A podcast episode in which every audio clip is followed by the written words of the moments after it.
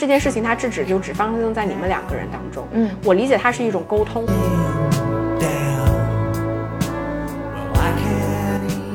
有一个比较明显的现象是，凡是遇到道德卫士的，基本上是在一线城市，上海、北京的比较多。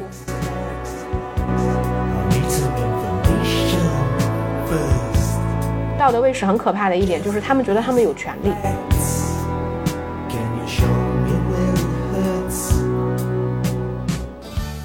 欢迎收听电影疗养院。大家好，我今天是我不知道我是不是影迷的小猪猪。你是只有今天才有这个疑问吗？其实这个疑问已经应该有一段时间了吧？呃，大家好，我是就是已经很长时间没有录节目，内心觉得稍微有一点点愧疚的石头姐，因为有人会在我们的留言里面催，我有看到了，但我们最近为什么没有更新节目？工作太累了，因为工作比较繁忙。对，工作太忙了，所以最近就是录节目录的有点少。但其实我们最近有还是有在录节目，啊，并且有串台，只是因为还没有上线，所以大家也可以期待一下。对啊，最近的一些新节目吧。嗯，然后我们今天想录的这期节目呢，其实是在我们六月份参加上影节的时候，我们就很想要给大家分享的一个主题。但是，一方面是觉得说，在那个时间节点里面去聊这个话题呢，感觉有一些些的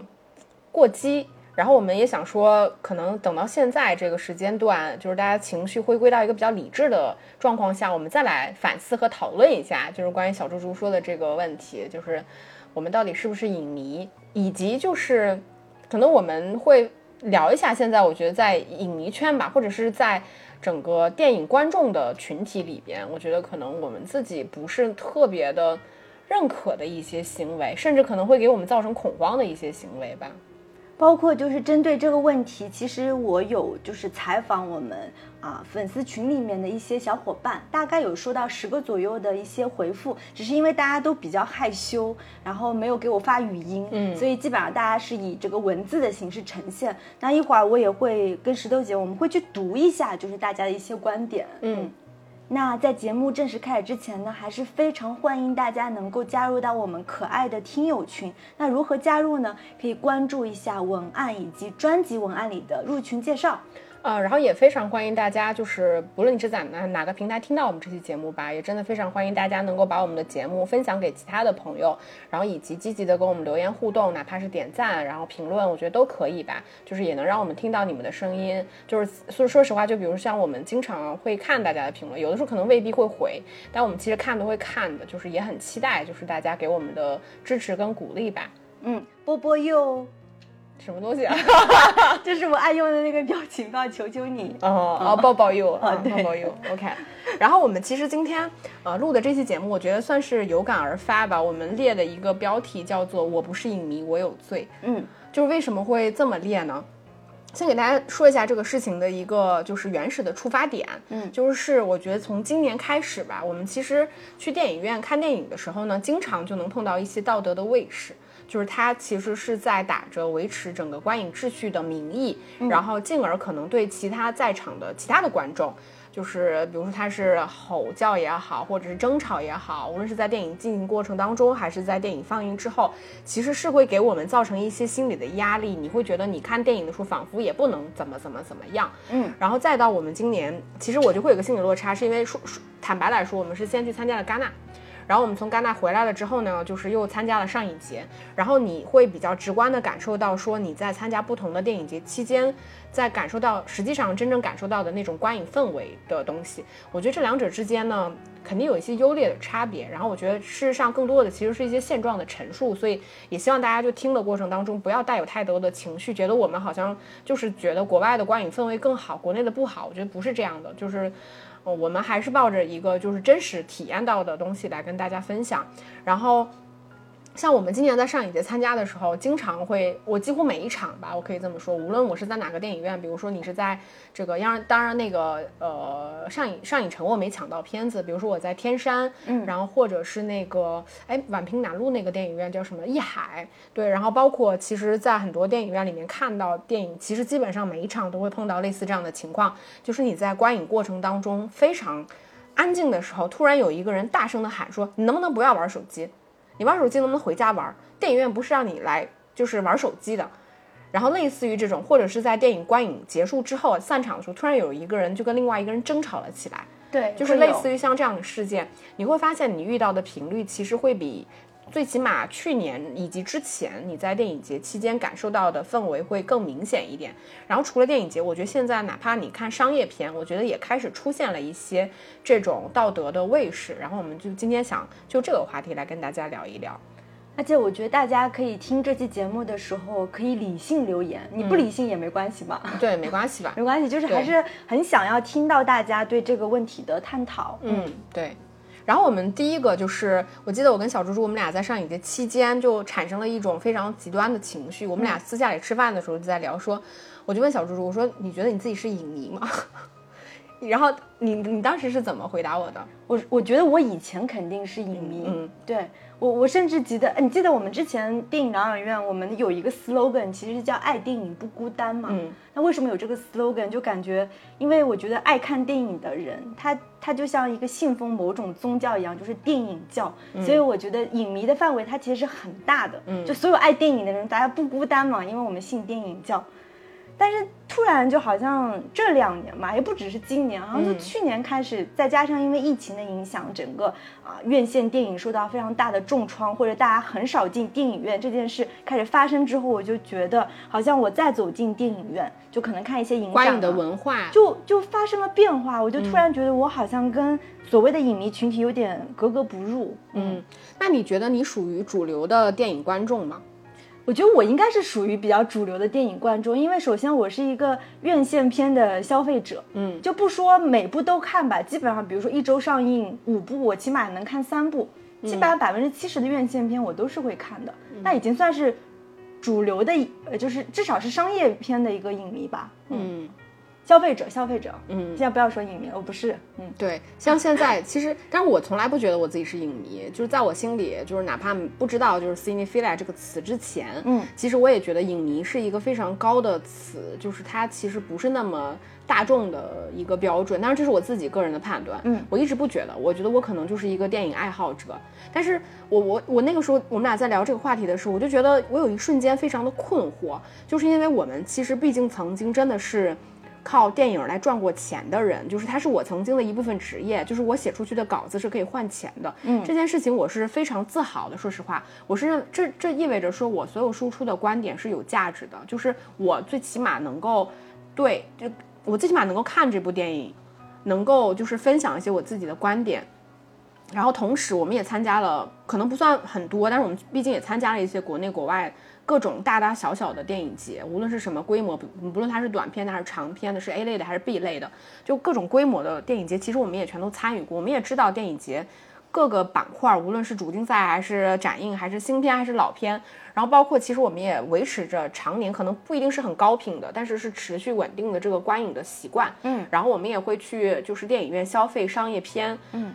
然后我我我有一瞬间，我就突然觉得，有一天我好像在电影节或者是这个商业电影院线里面，我突然变成了一个边缘的人群，就我变成了一个在这个观影环境里面会被别人就是恐恐吓到、威威吓到的那部分人。我突然觉得我好像在他们的这套建立的规则里面，我属于边缘人群。我好像是我我好像总在做一些他们这个规则里面不允许做的事情，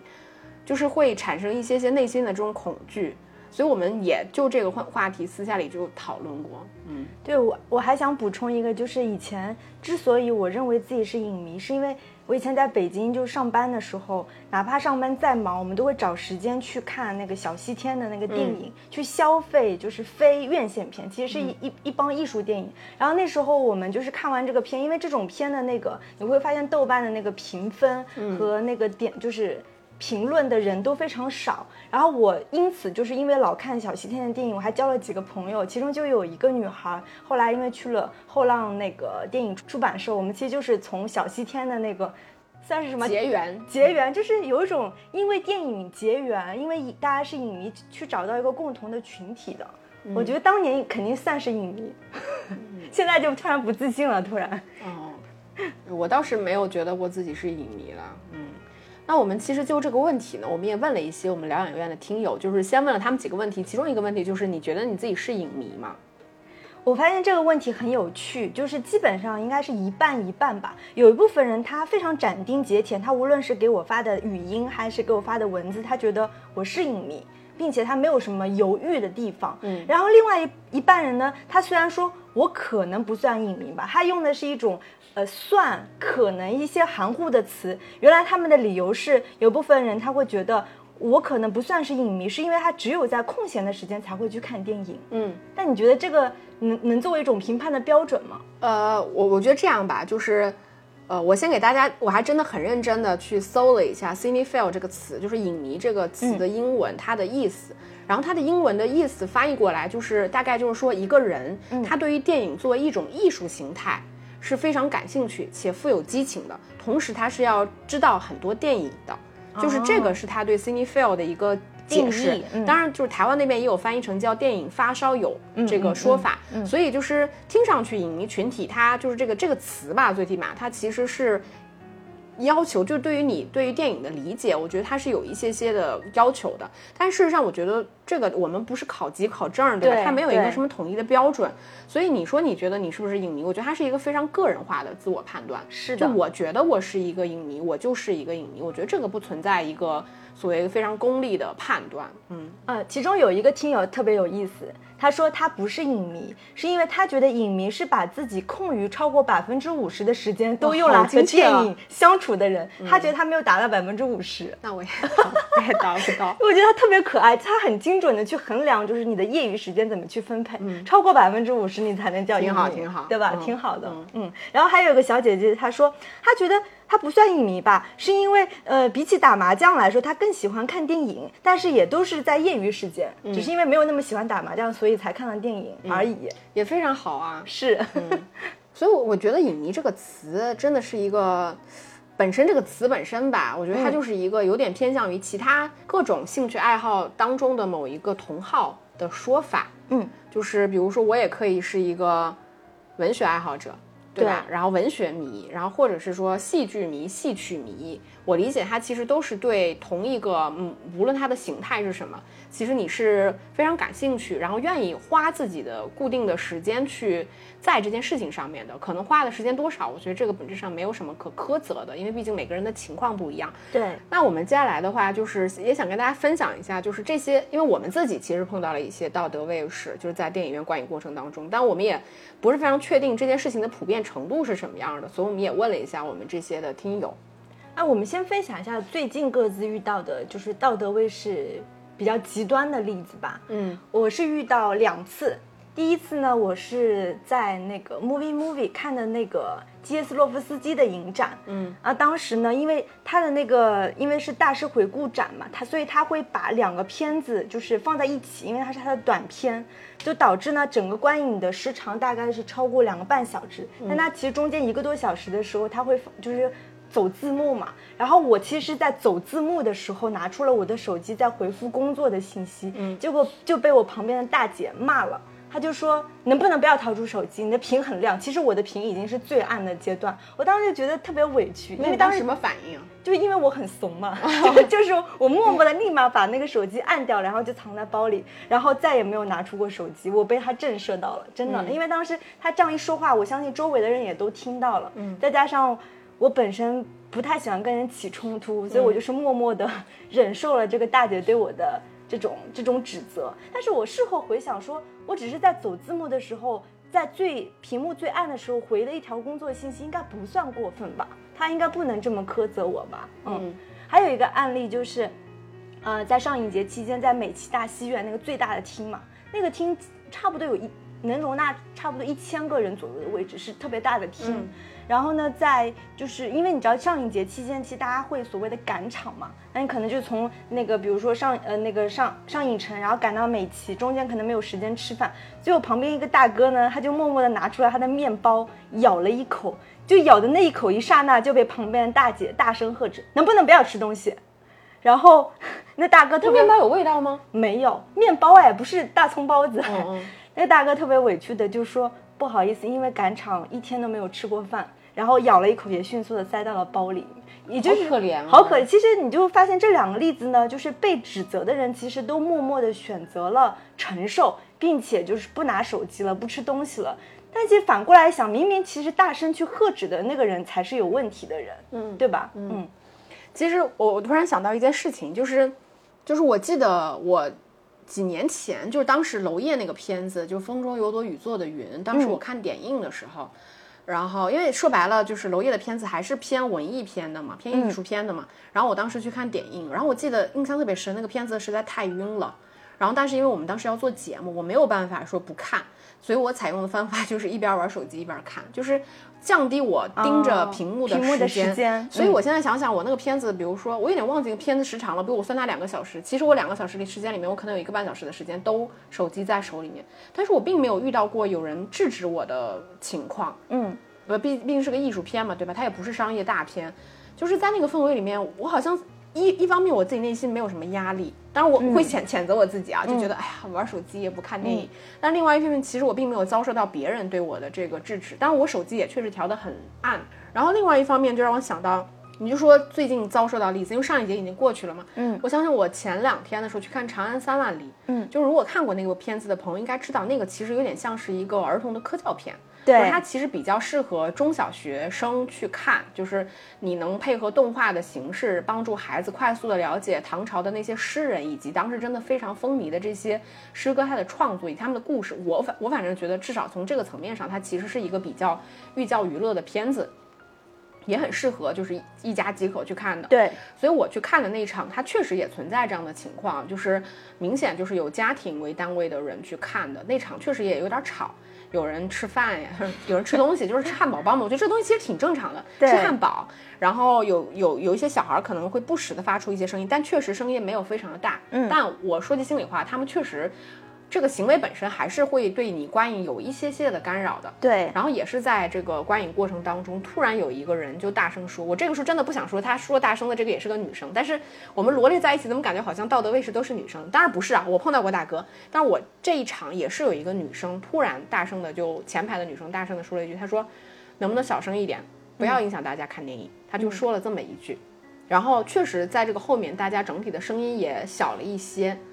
然后我我我，所以我才觉得说，现在这种文化它已经从电影节的这个观影蔓延到了我们看商业片，是因为其实大家之前还是当然没有那么明确的界限，嗯但是大家还是会有一个感觉，就是电影节电影其实是更偏影迷群体的人会愿意去消费的，因为这些片子毕竟很多不是新片，它可能只是一些修复，对吧？一些 4K，然后类似于这样的片子，然后大家真的是愿意花更多的钱，它比商业片更贵去看，所以它本质上这个门槛已经筛选了一波对电影更有热情的那些观众去看，所以我们会对这个观影的体验有更高的要求，我觉得这个大家其实是能接受的。那商业片其实。相对而言，它的娱乐性更强嘛，嗯，所以你再加上所有买票的人，他不需要抢票呀，你想看你随时都能看，所以它的门槛会略微的低一些，所以大家也能够默认说商业片观影氛围没有那么的严格，比如说你走动啊，对。或者是发发短信呀、或者是轻轻微的交头接耳，它也在可被允许的范围内。但是你会发现，就是无论是电影节电影还是商业电影，现在整体的观影氛围会在会在缩紧，就是它开始我在观影的过程中需要被教育，需要我遵守某一个某一个人，就是现场观影群体当中的某一个人发出的那个规则，我需要遵守这个规则，不然我就会被他公开的教育。就是我们开始遭遇这种事情，就是在我的视角里边，我是觉得说，肯定有一些时候，现场的人他是过分的，他是会影响他人观影的，这个一定是这样的。但另外一方面，就是维持观影秩序的这个边界，它是它到底在哪里？这个我们可以等一下再讨论。我觉得你可以再分享一下，就是我们的听友里面有没有一些人也遇到过类似这样的道德卫士呢？首先，我感觉到就是我们收到这么多就是听众的留言，有一个比较明显的现象是，凡是遇到道德卫士的，基本上是在一线城市，上海、北京的比较多。然后，呃，像生活在呃有四川的、厦门的、成都的等等，他们说基本上其实是没有遇到过道德卫士的，所以由此引发了说，哎，原来道德卫士其实可能还是因为基于电影节和影展多的城市产生的一种产物，嗯它并没有真正下沉到就是所有的城市，对吧？嗯。有一位听友分享了，他就是某一天去参加了一个观影团，然后呢，他坐在他旁边的人估计是有一个人一直在玩手机，所以呢，在电影快结束的时候，后面一排大哥就开着闪光灯再去照刚刚那个一直在玩手机的人，这是某种警示。嗯但这个例子呢，一方面就是那个照灯的人肯定是不对的，对吧？虽然人家只是玩一下手机，你怎么能用这种方式再去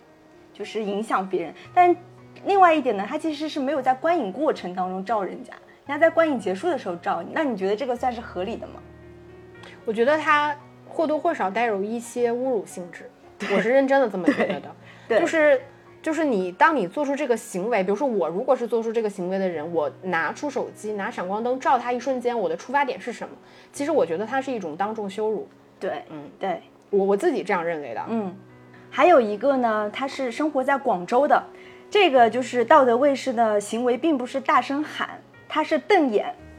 这个也是我没有想想到的，他就是说他遇到过一些比较严格的影迷，不会具体采取什么指责行动，但是会瞪眼，比如说身旁有人就是要要过你那个道嘛，他们就是先先不松你的腿，会瞪着对方瞪几眼之后，再把腿送开，然后让他们过。嗯，我发现这个也是可能挺常见的吧？挺常见的。这个我感觉挺常见的。对，就说明好像道德卫士也是分那个级别的，大声喝止可能是一类，瞪眼的是一类，还有故意拿脚去踢椅背警示别人的又是一类。嗯嗯，还有一个例子，其实我觉得更有趣吧，就是一个小姐姐，她特别坦诚的说，她前几年就是她其实是一个评射者。那他的出发点就是觉得他想作为一种打卡记录，就像他去喝一杯咖啡、吃个下午茶一样，所以他习惯会在呃电影刚开始的时候出现那个片名的时候，他就会拍上这张照片，就以此来发朋友圈记录他今天看的这部电影。他其实是后来才知道，原来就是这种行为其实是不合法的。嗯，所以呢，自从他知道了这个事实之后呢，他自己变成了一个小道德卫士。以后他凡是看电影遇到别人评射的时候，他其实是会制止人家的。嗯啊，还有一个小姐姐，她分享就是有一次在跟她的某任前男友 一起看那个复联首映的时候，她由于某个画面很激动的时候就叫了起来，结果她的前男友就是会制止她，让她小声一点。嗯嗯但是这种就怎么说，同行人当中去去制止你，算是道德卫士吗？哎，我觉得这个地方，我我们先我们先来回到那个，就是你觉得比较常见的在影院里面，就是能能碰到的，就是制止别人的行为大概有什么？比如说大声呵斥、踹别人的椅背，对然后拿拿手机照别人，还有一些瞪你，瞪瞪眼，嗯嗯，大概其实就是这些了，对吧？对对然后这个可能发生在就是观影过程当中，也可能发生在散场，比如他开始。有些人他可能是觉得我在观影过程中不要影响别人，所以我先忍着，但是我结束了之后呢，一定要 就是拿手机照一定要你一定要让把这个事情给你说明白了，你做错了，就是对也会有也会有这种行为。我觉得这个我们可以讨论一下，就是关于电影观影礼仪跟这个呃边界跟这个制止别人呃怎么说不合理观影的这个行为的边界，我觉得这个我们其实可以讨论一下，因为。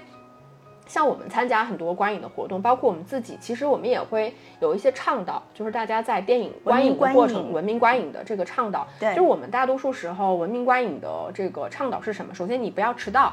对吧？然后再有的话就是你可能在观影过程当中尽量不去做那些影响别人观影的行为，比如说你不要走来走去。你不要吃有食有味道的食物，对，然后你不要打电接打电话，嗯。然后呢，你不要平射，平射这个事情更复杂了，因为平射不仅是干扰别人，它本质上是对知识产权的一种侵侵犯，对。然后大概其实就这些吧，嗯。呃，然后其实这个是我们基于基本的一个文明观影的倡导。我们为什么会发这样的倡导？我觉得是因为本质上我们我们不论是不是影迷吧，我觉得我们还是很喜欢电影这个事情。就是我们其实是希望大家做这件集体的行为的时候呢，能有一些基本的共识，就是能保证，就是因为说白了，你没有一个，你其实需要一个公约，一个大家普遍的共识来保障这个氛围，它不是一两个人可以去约束绝大多数群体去做到的事情，所以我们才会有这样的倡导。但是，我觉得它像我们今天提到所谓“道德卫士”这个词，我觉得当我们冠以这个名字的时候呢，反正至少在我的心里，我觉得它已经超过了我认为合理的观影礼仪的这个边界。关于这个边界，我觉得大家本质上它也没有一个所谓的共识，但我自己一直有一个我我对于是否过度或者是过激的去制止观影的一个边界，我觉得这个事情就是影响面。嗯就是首先，呃，我我首先就是，比如说一个人玩手机，比如说你在电影院里面拿出了手机，这个手机如果你坐在中间排，我理解它最多能影响到你周边的两个人，也就是说这件事情的影响面只有两个人。如果你你去制止这个行为，它影响的观影面超过了两个人，我就认为你是过度的去制止。比如说，如果打个比方，你那个大姐、她也可以悄悄凑到你耳边说：“小姑娘，你能不能不要看手机了，影响我看电影？”那这件事情它制止就只发生在你们两个人当中。嗯，我理解它是一种沟通。对，对，就是他其实你并没有违法，你也并没有破坏什么特别，你没有做什么违违法乱纪的事情，你只是可能影响了他的个人观影体验。那我觉得你应该把他的影响面控制在合理的范围之内，就是至少我是这样认为的。还有就是，我觉得劝劝阻的方式应该是合理的。就比如说，你可以去跟别人沟通，当然我我理解，肯定有些人他是不听你的，这个事情那是他的问题，并不是你方式方法的错误。但如果你采取一些特别过激的行为，本质上你并不是在沟通。比如说，如果前面的人他玩手机，你踹他的凳子，我理解这个事情本质上并不是在劝阻他，你是在激发这件事情的矛盾，而且你你的处理手法跟那个举起手机拍别人是一样，他本质上是不尊重他人的。就是我我一直觉得，就是我我有的时候也在想说。这些所谓的道德卫士，他们在电影院里面维持的这种所谓的东西，就是他们维持的东西到底是什么？就这个东西，我今天其实也在思考。我觉得首先大的体大的面上来说，他们一定是在维持一种观影体验嘛。嗯因为你看电影，它就是要在黑暗的、相对安静的环境里面去看。所以当这个时候有一些基本的观影或行为，就是其实是可以被约束的时候，你其实就是维护一个集体的。说白了，你所有的行为它都是要影响到别人，它不是一个个人的行为。再有，我觉得他们维护的肯定是一种秩序。但是我觉得道德卫士很可怕的一点，它维持的是一种绝绝，就是是一种极端的秩序。它这种极端就是是什么？比如说我们在看电影，你小厅可能几十人，你到大厅，比如说 IMAX 厅可能一百多人，你再到电影节期间，比如上影节，它可能是在剧院里面放的，甚至是几百人、上千人的这个对大场里边，你在这种集体的环境里边，你追求一种绝对的安静，追求一种绝对的静止。这种我觉得纯净化啊，这种极端化的这种观影文化，我觉得本质上它就是一种不可实现的东西，或者是它本质上是不应该在这个场合里面要求得到的东西，它是不合理的。你像你在家睡觉的时候，你你都不能制止邻邻居楼上装修呢，对吧？嗯，你更何况几十人、上百人，甚至上千人在同一个房间里面，你追求这种绝对的东西，我觉得它本质上出发点就是，但它道德卫士，我觉得他们就反而是在维持这种东西。然后另外一个方面，我觉得就是我我一直觉得，就是观影集体观影这个事情，它非常有意思。就是我们前面提到了观影这个事情，它其实是一个约定俗成的东西，就是我有一些基本的东西。如果但凡是在我知道的情况下，我其实是要默认去遵守的。这个其实是一个自我约束，而不是说来自于他人的约束。我们可以倡导，但是我们不能约束。而且我觉得所有人在维持这种秩序的时候，它其实是一种责任均摊，就是本质上大家都要遵守这个事情才能成立，而不是一两个人遵守就能成立。所以像之前有的时候我，我我想想，我之前看电影，我有的时候也会碰到那种特别吵闹的人，我也会觉得很很烦因为你知道他们这个东西是有点过界了，它其实还是一个边界的问题，就是他不遵守大家共同可能应该遵守的某种规则，所以进而破坏了你个人的利益，你是会觉得烦的。我觉得这是一种侵犯。但另外一种，你比如说道德卫士，当他把制止这件事情的影响面扩大到事情本质上、实质上应该控制的那个面值，他他他跟那些影响你看电影的人其实一模一样，他做了一模一样的事情，对吧？而且你有没有觉得，我觉得道德卫士很可怕的一点就是他们觉得他们有权利，这个是我觉得最可怕的一件事情。就是我觉得打个比方，你在电影院里面，现在当然现在电影院会按照座位来划分那个价格了，对吧？嗯，它已经某建立了某种这个先后顺序，然后建立了某种权利制度。但其实我觉得本质上大家观影这个事情本身它是平等的，它是一件相对而言已经比较平等的事情了。每个人在这个里边，你都有你自己的权利和义务，但是没有人拥有权利是能够说我在一个安静的环境里面，通过我公开的这种大声的，就公众面前大声的行为，来制止，来获得某种权利，约束对别人制造某种压力，道德的压力。我觉得这个事情本质上是不应该的。你刚刚突然说到，就是你判断说这个观影的行为到底是不是过激，其实有个影响面这样子的说法。嗯我想到一个更有意思的地方，就是在于，其实有的时候我们也是这种，呃，道德卫士的红利者。嗯，就是当你不是那个玩手机的人，你也不是道德卫士，你只是一个坐到后排的一个普通观众的时候，当这场电影整个场面比较，比如小孩吵闹、家长聊天、玩手机，突然有个道德意识说，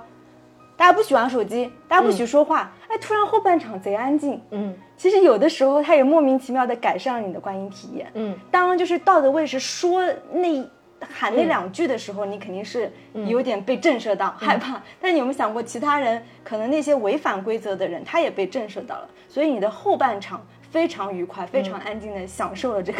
观影体验。但是如果我真的平心而论，我宁可不需要这样的捷径，因为它在我而言，我就回到那个大的逻辑，我觉得集体行为其实是需要集体公约的，就是大家要有一个共识。就是我当然可以理解，绝大多数的观众他没有这种共识，他没有这种就是怎么说观影的道德或者是对礼仪的尊重，我觉得这个是现状。我们当然是要去改变现状，但是你改变现状的手法到底是什么？我觉得这个手段其实非常重要。你比如说像我那天说，我看《长安三万里》是，其实当时我明显已经觉得周围其他人的那个行为已经影响到我观影了，但是它是在可控的范围之内。嗯，突然有一个人大声呵斥了之后，后半场确实是比较安静。对，但我确实也在后半场享受到了这个，但是我对是的，但是事实上我我我觉得这种我宁可不需要，哦。我宁可需要这些人就是在那里，因为我我觉得这个事情有的时候你会对当下那个场景无力的感觉，就是它是一个集体性事件。就比如说你们班五十个人，大家一块儿约出去春游，总有人迟到。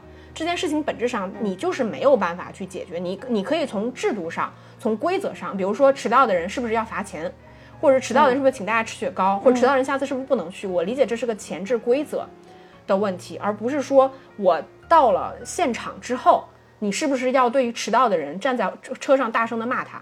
对，我觉得这个就是本质上是两件事情。嗯这个人当下的呵斥，嗯，是否有可能就给其他人造成一些心理的压力、道德的压力？比如说，我以后再也不去看电影了，我看电影还有人骂我，还有人 训我，对对吧？我是不是因此可能就不去电影院观影？是不是中国电影票房就损失了几个人呢？当然，这个是一个潜在的成本，是我不知道。反正至少，我就我自己个人而言吧，就是因为我觉得我去电影节看电影要面临这些道德卫士的压力，我我反而就不愿意去电影节看电影了。我就觉得说，那我为什么要跑到那个地方让别人去影响我呢？因为他对我是一种，是一种很很心理很深层次的那种恐吓。恐吓，我也是觉得，因为你知道，你对于当下的那个情况你是无力的。打个比方，虽然可能当下我也并不认为我玩手机这件事情错了，嗯，但是如果我继续玩，可能就会把这个争端放大。对而且我作为一个有道德约束的人，我不会在那个场景里面跟他对骂，对，所以我在那个情况下，我唯一能做的事情就是退让。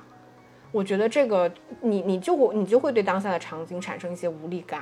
但我是觉得说，大家为什么一定要通过一些过激的行为试图去解决这些问题呢？我理解它更多的其实是需要依靠一些正向的东西，比如说你是不是去引导、去倡导一些更好的手段。反正我我我我是从任何层面上我都不能认可这种在一个观影的氛围情况下，尤其是一个室内的电影院里面大声说话的氛一一个人。比如说，如果大家是看露天电影，对吧？嗯。就是露天电影，我理解这个事情，它是个公开的环境，它这个环境是流通的。嗯，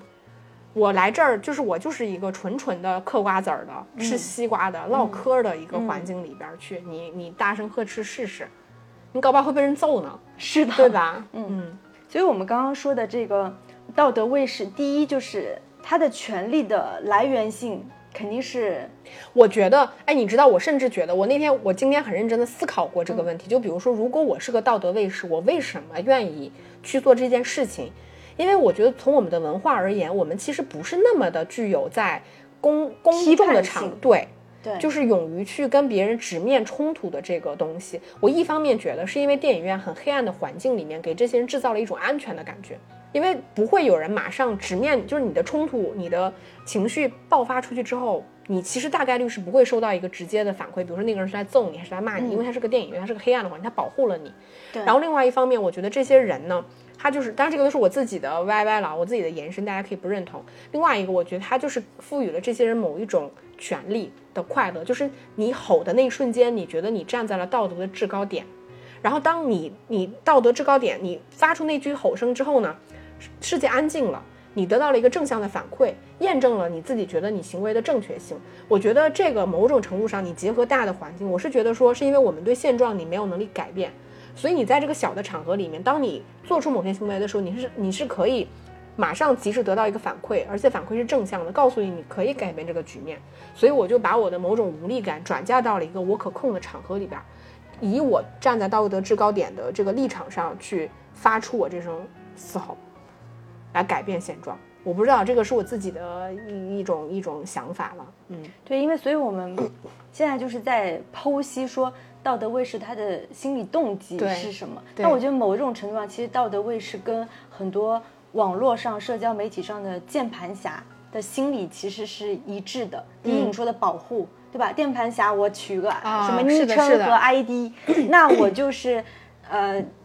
就是在各种人的那个底下去留言，去狂骂他，因为他也不知道我是谁，对吧？发泄情绪了，发泄我觉发得泄愤怒，发泄愤怒是嗯绝对是其中的一部分的嗯一个、一个动机，对吧？另外一个，我是觉得就是慢慢的这个观影行为，尤其是影展影节，它变成了一种更小众的行为的时候，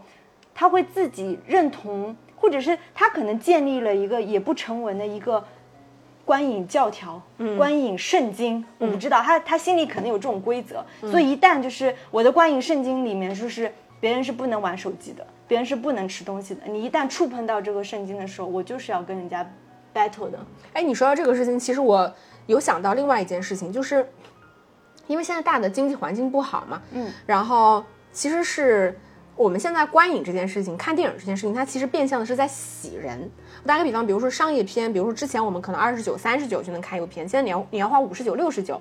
很多人对很多人其实就是在这个价格区间段里面，比如说之前有每我打个比方，比如说一千万人看电影，现在可能变成只有五百万看电影，其实你已经洗掉了一部分人。那我觉得在高票价之后，就是更少的人愿意花钱去看电影，也就是说，一方面它其实把一些就是呃怎么说，把观影这件事情，就是去电影院去电影院观影这件事情看得更重要的人拎了出来。对，然后另外一个一方面就是，比如说以前可能三十九的时候有一千个人去看电影，可能里面只有一万个人是这种高标准的人，他其实被稀释掉了，所以你可能碰到这种事件的概率会很低。但是因为现在可能从一千人变成了三百万人看，然后这些人的浓度一下子变高了，所以你会发现你碰到的概率也高了，所以这些人可能一直都存在，我不知道，可能只只是我们碰到的概率变得更高了起来。当然，这个只是我的一种一种猜想。另外一种就是，我觉得大家，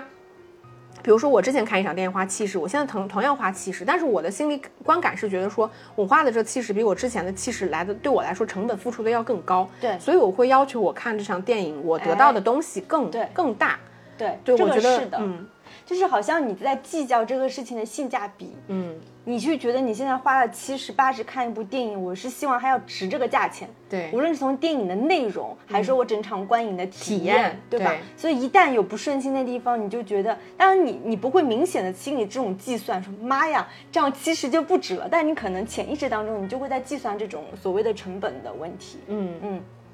而且我觉得我们那天讨论到这个事情的时候，我觉得非常有意思的一点就是，我觉得我们反正我也认同，我绝对算是主流观众，嗯因为我也是有就是就长期哪怕不论在家还是去电影院消费的这个习惯，嗯，但是我觉得，反正这个也是我自己个人判断了，我觉得我们反而不是那种会去做道德卫士的人，为什么？因为比较怂。我我觉得不是怂的那个问题，就是我觉得还是大家对这个事件的认知的一个不同。我我不知道，我也比如说有的时候打个比方，我坐在那看电影，有人从老从我这儿进进出出，我也会很烦。但你不敢说他，至少我不是不敢说，我是觉得我我没有为什么要说他，我只会产当下会产生一丝丝的愤怒，我就是对这个人、他为什么要在我看电影过程当中一直走来走去，因为你要给他让位置嘛，你肯定会烦。但是我我肯定不会做出当下就说你能不能不要走了。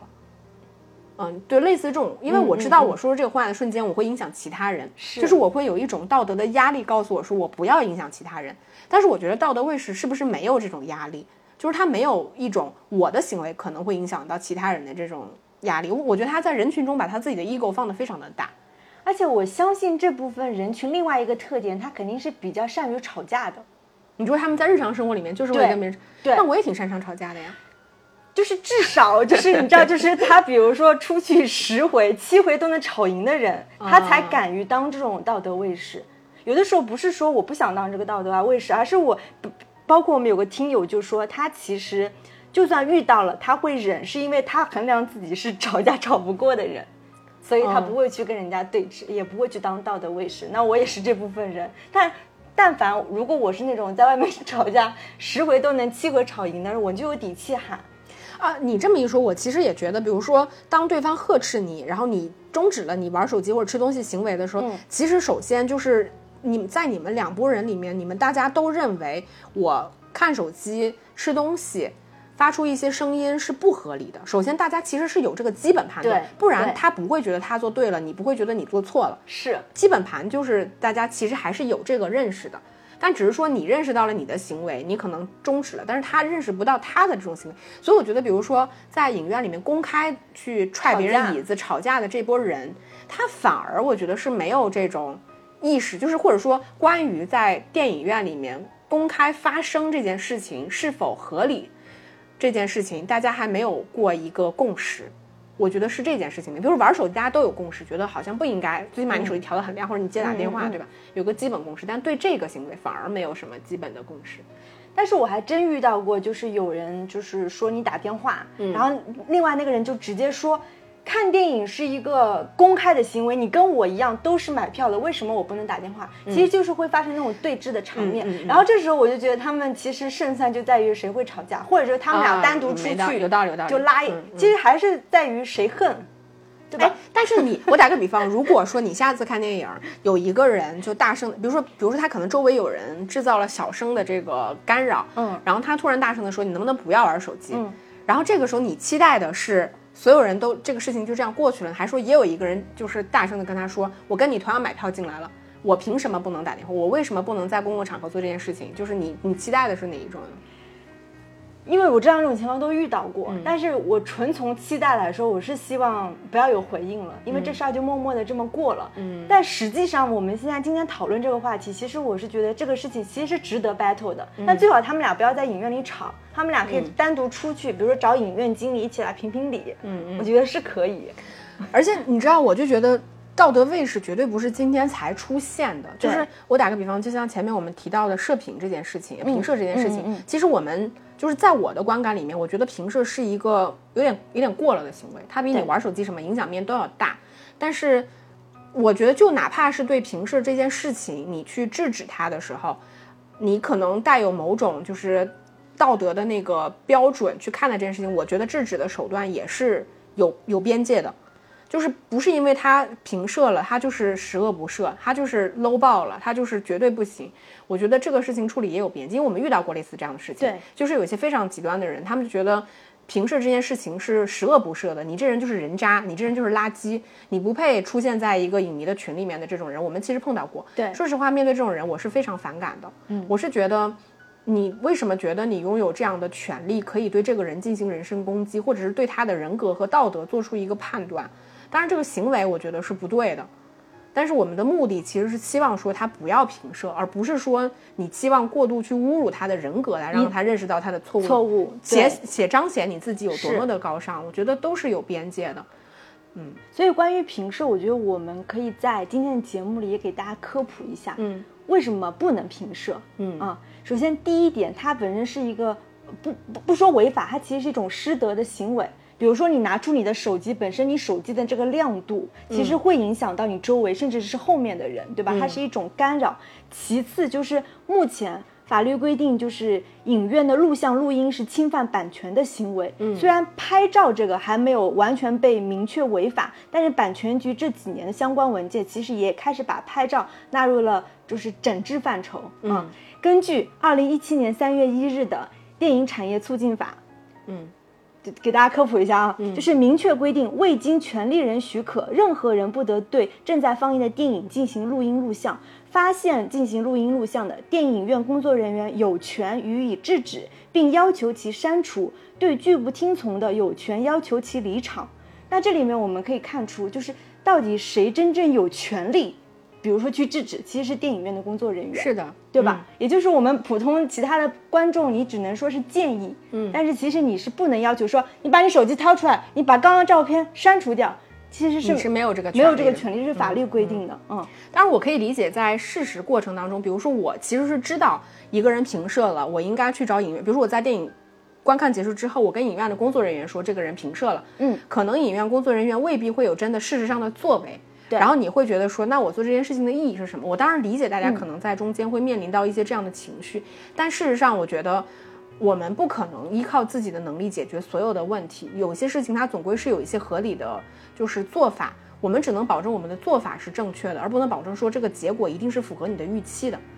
就是，所以我我我我也是我也是觉得，就是如果你真的想拍照打卡，其实你是有很多种，比如现在影院它的氛围都非常好，有各种那种周边，对吧？各易拉宝种对背景板、易拉宝，然后你其实是可以晒票根，你可以跟这些就是周边去合照。我觉得其实有很多很好的方式的。其实评射这个事情本身，我我。当然，就比如说，有的时候我在朋友圈也会刷到，尤其是商业片，比如像最近《消失的她》，它评射就重灾区，对，就是我我是觉得绝大多数做这件事情的人，他不知道这件事情是错的，是违法他并不是说他故意一定要说，我就是有叛逆心，我就是要做一些这种，我管你知识产权不产权，就我觉得绝大多数人不是这样的，是因为他们没有受到很好的科普和教育，告诉他们说这件事情是错的。嗯，但我觉得如果大家知道的话，你你还是会默认去遵守这件事情的。所以我是觉得就是，而且而且我现在不知道是不是大家对于这种公共事件的这种就是容忍度会越来越低。我就觉得说，其实我们还是要对公共事件里边大家共同参与的人有一些容忍度。就包当然对容度吧包对，不能说容忍度，应该是包容度。对对对我觉得要嗯包容一些跟我们行为可能或者认知不一样的人的存在，可嗯能他未必会让你那么的开心，会让你觉得很愤懑，我觉得都会有。但是就是还是那个道理嘛，就是你看电影，无论你是因为喜欢电影，你你把电影看成一件非常严肃的事情，还是你只是把它作为一件消费品，我觉得本质上你想获得一种很好的体验，它需要大家的公约，它确实需要更长的时间，因为我们国家绝大多数的观众水平就是这样的，它就是现状，你要承认它。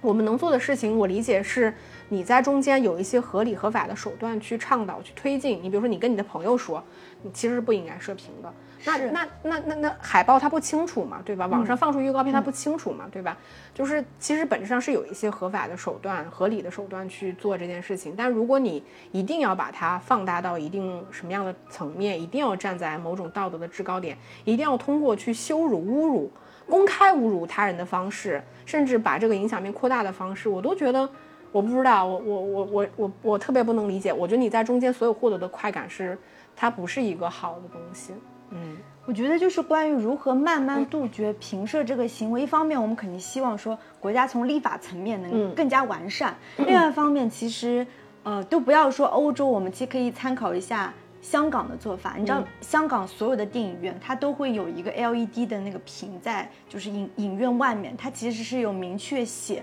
如果你拍照或者是录影，你会被罚五万港币，以及面临三个月的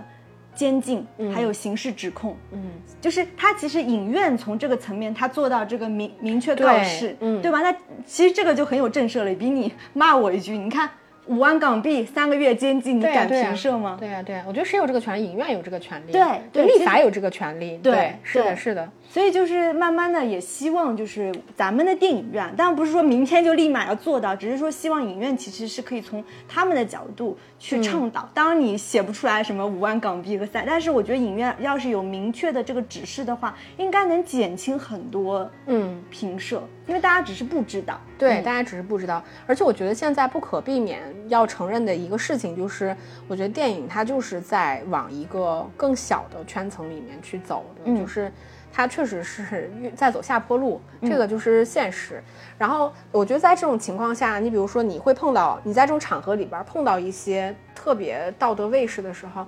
我我是觉得他们就是在建立某种小圈层的这种文化和规则，它就有一种极强的排他性。我甚至那天我就在这儿想，我说他们这种在影院大声呵斥别人的人，试图去建立一套自己认可的那套规则的时候，这跟饭圈有什么区别吗？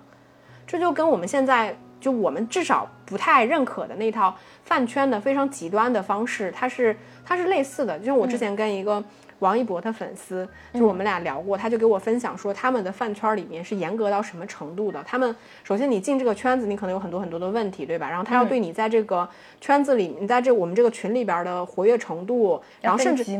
不，他不是分级，他是要求你去是定期去发，然后他会各种观察你的社交媒体、你的微博，确保你一定是符合我们认为的，就是你一定是王一博的唯粉这个标准，嗯，你才能进我们这个圈子。你知道他就是要求非常非常严格，严格而且就是会有很多人，就是那种在群里面潜伏的人，他就是定期来观察这些人的，就他就是对，如果你不符合，你就会瞬间被踢出去。他就要求一种绝对的排他性，一种绝对的封闭性。他在这个封闭性里面形成一种循环。就是我在想说，我们电影的文化是要做到这种程度程吗度吗？对，我是觉得这个里边是有一些些惊悚的成分在的，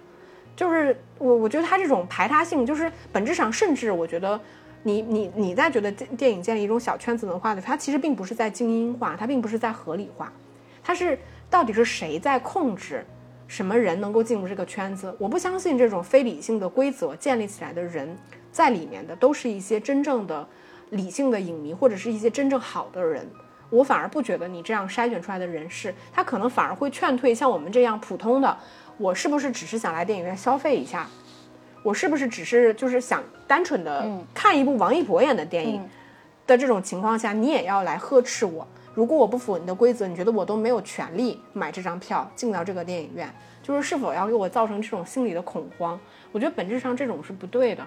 因为我我我反正一直是觉得电影就是个大众文化，它需要大家努力，需要大家都不要跟我说什么其他的，大家要先走到电影院里面去看电影，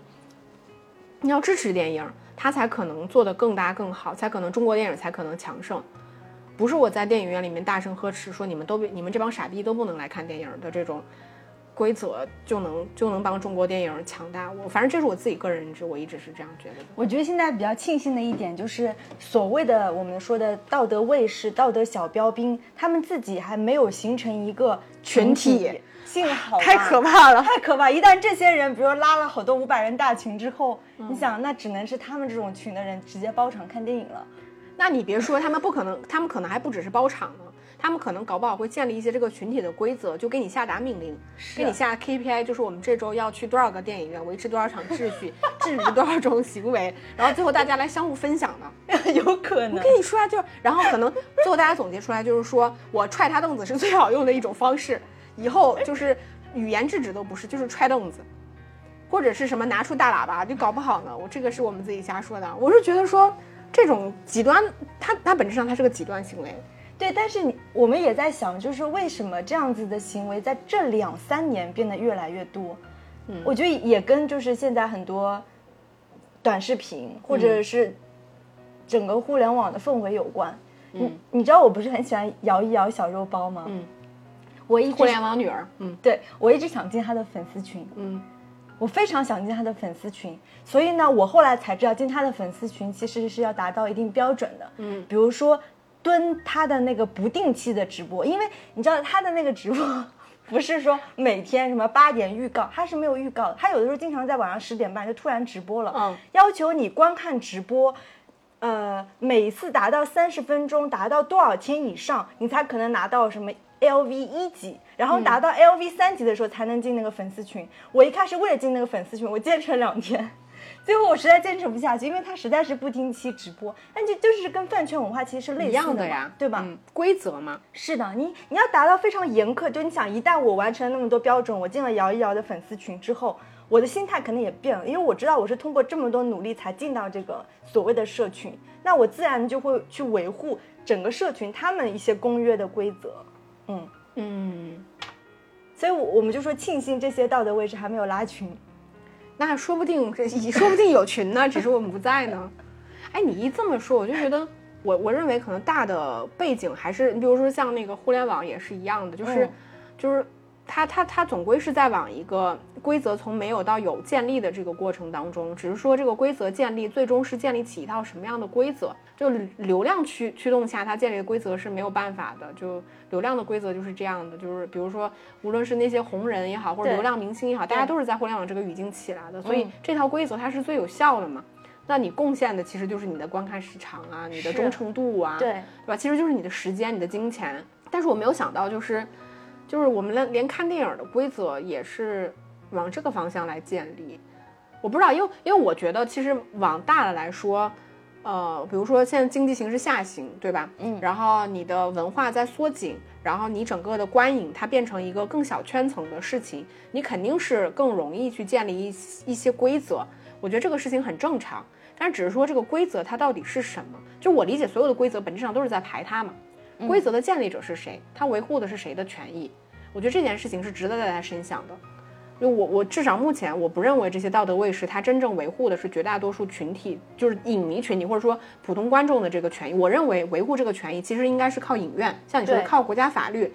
呃，包包括大家的公约，我们公平时的这种倡导。你一场一场做起来，它是一个漫长的过程，它不是靠你一个人在现场呵斥，你说老子今天真棒，老子今天维持了一场电影的这个秩序来来建立的，这个事情它是非理性的，它是它是不对的。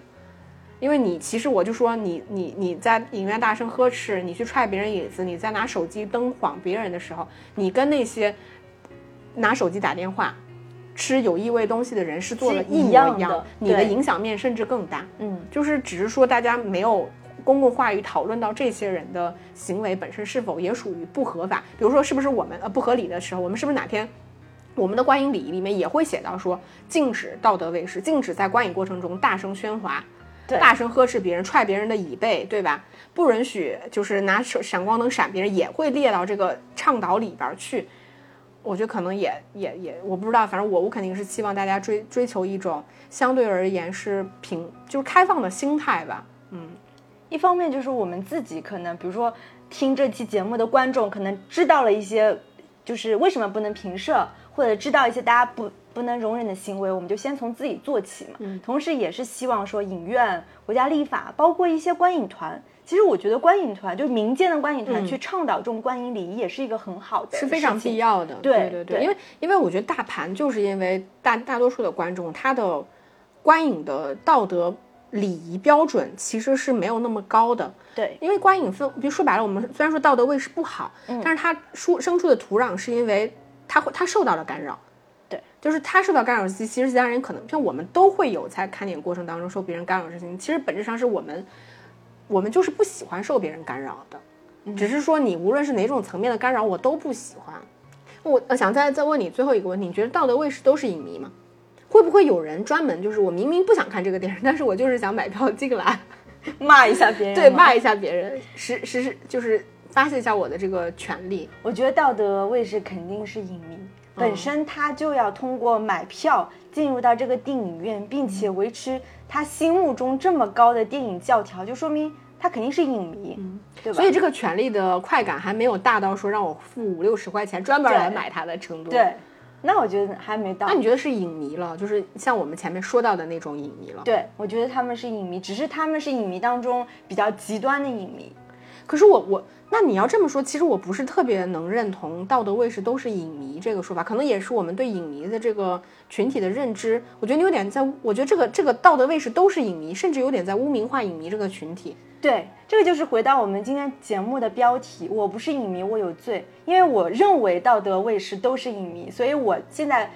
就决定我不要做影迷了，我要跟你们这帮人 区分开来，以后不要叫我影迷，因为我觉得他们是影迷。啊，那我倒是觉得说，可能真实的影迷群体和是道德卫士的那波影迷中间是有一些区别的。嗯，嗯，我我我倒是觉得可能还是有啦，因为嗯这么说感觉有点。那我想，嗯，嗯哪天是不是哪一个道德卫士可以坐下来跟我一起来聊聊电影呢？我想要知道这他们这个群体的影迷到底素质高到什么程度。可以啊。那